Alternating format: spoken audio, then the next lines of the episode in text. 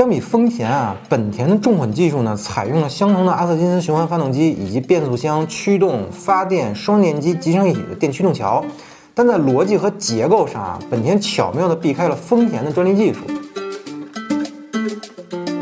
大家好，我是看着不正经但说事很正经的熊仔，欢迎大家收看我们的新能源汽车江湖系列节目。丰田的混动逻辑呢，可以理解为电脑不停地在切换驱动模式。也就是当车辆处于一个发动机低效区时，由电池和电机负责驱动车辆；而当电池的电量不足时，发动机启动，一边驱动车辆，一边通过发电机呢为电池充电。而当高速巡航时啊，发动机呢其实是处在一个相对比较经济的一个转速区间之内。这个时候呢，所产生的动力既能驱动车辆等速巡航，又能肩负给电池充电的模式。而这个其实就是扭矩分流所解决的核心问题。而本田的逻辑呢，则是不停地让发动机为电池充电。这有点类似于增程式混动的工作原理啊，但是呢，本田的工程师限定了发动机的转速区间，也就是阿特金斯引擎最高效、最经济的两千转左右的转速区间。电脑呢不允许发动机的转速过高的超过这个设定的转速。一般情况下，本田的混动技术呢是遵循以电机为第一性的模式，也就是车辆在大多数情况下都由电机负责驱动。当电池电量过低时，引擎启动，通过发动机呢为这个电池蓄电。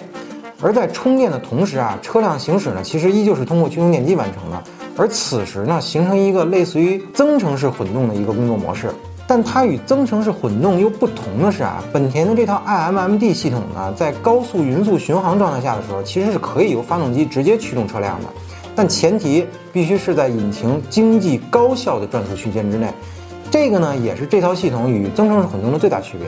同时呢，因为本身就不涉及太多的扭矩分流问题。仅仅是靠两个离合器来达到动能回收的一个效果，虽然回收的效果啊与真正的那种扭矩分流是不可同日而语啊，但因为逻辑本身就不同，所以它也就谈不上触碰丰田专利的情况了啊。但即便如此啊，本田这套重混系统的效果那已经是确实非常出众了，在油耗上几乎和丰田不相上下，那对于本田来说这就足够了。那么重混车型值不值得选择呢？这个其实不用熊仔说，您也能够通过凯美瑞混动和雅阁混动的销量看得出来啊，那一定是非常值得选择的。内燃机发展了一百四十多年，并不是一无是处。归根结底呢，混动解决的其实就是严重拥堵时那最要命的那几公里的问题，还有呢就是内燃机低效率阶段高消耗、高排放的一个问题。